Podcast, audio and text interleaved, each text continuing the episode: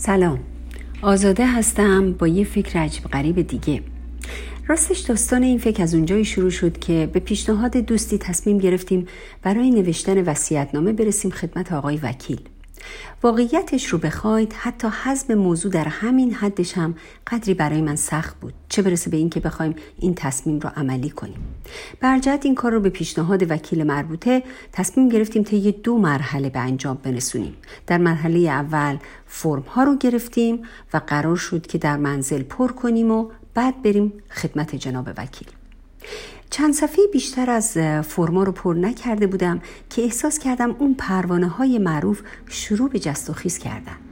بغضم گرفته بود، به طوری که قادر نبودم صفحه‌ای رو که توش بودم حتی ورق بزنم. کتابچه وصیت‌نامه رو بستم و کمی فکر کردم. چرا حالم خراب شده بود؟ چرا نفسم به شماره افتاده بود؟ یعنی داشتم بیمردم؟ یا چون قرار بود دار فانی رو ودا بگم ناراحت بودم؟ دلم برای بچه هام، همسرم و همه کسانی که دوستشون داشتم یه دفعه تنگ شد. احساس کردم چقدر سخته که دیگه نمیتونم هر روز یا حداقل هر چند روز یه بار باهاشون حرف بزنم، بخندم و باهاشون شوخی کنم، به درد دلاشون گوش بدم و حرفای دلم رو براشون بزنم. چقدر بعدی که دیگه نمیتونم بزرگ شدن کوچولوهامو و موفقیت‌های بچه‌هامو همه عزیزامو ببینم. حتی اون موقع به هوای افتضاح این مدت هم فکر کردم و گفتم چقدر قرار دلم برای این سرماها هم تنگ بشه. این که هر روز و هر شب که همدیگر رو میبینیم به هوا و زمین غر بزنیم و به خودمون بد و بیرا بگیم که چرا اومدیم اینجا و نرفتیم فلوریدا مثلا. چقدر دلم برای خستگی بعد از ده دوازده ساعت کار قرار تنگ بشه و چقدر قرار دلم برای یه خواب راحت بعد از یه روز طولانی و یه غذای خوشمزه بعد از شکم خالی چندین ساعته تنگ خواهد شد. بعد از چند دقیقه که خوب به همه دلتنگیام فکر کردم و کلی برای بعد از مردن خودم گریه کردم و البته تو این فاصله به پروانه های رنگ و رنگ و قشنگم اجازه جست و خیز فراوون داده بودم، یه گوشه آروم توی مغزم کنار فکرای گریه دارم نشستم. کمی نوازششون کردم، بهشون گفتم که احساسشون رو کاملا درک میکنم. گفتم میدونم که قرار یه روزی این اتفاق برام بیفته، همونطوری که برای همه آدمای دیگه میفته.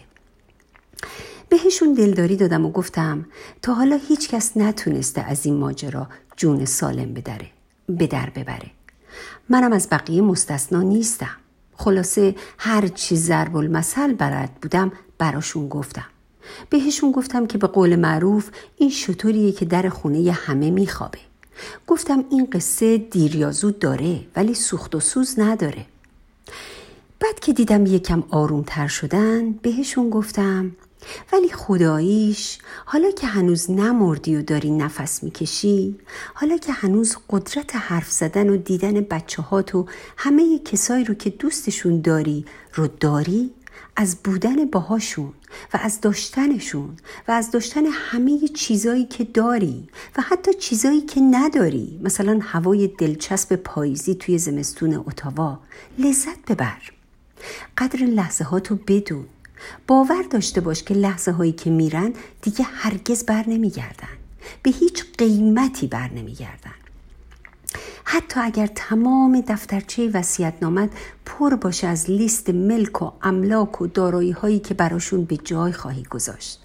پس به جای قصه خوردن و گریه کردن برای مردنت در آینده‌ای که معلوم نیست که اتفاق بیفته، از لحظه‌هات لذت ببر و با خوشروییت این اجازه رو به دیگران هم بده تا از معاشرت با تو لذت ببرن و خاطره‌های خوب بسازن. بهشون گفتم که نه تنها تو موندنی نیستی، بلکه تمام لیستی هم که توی این دفترچه وصیت‌نامه خواهی نوشت برای بچه‌هات و همسرت موندگار نیستن.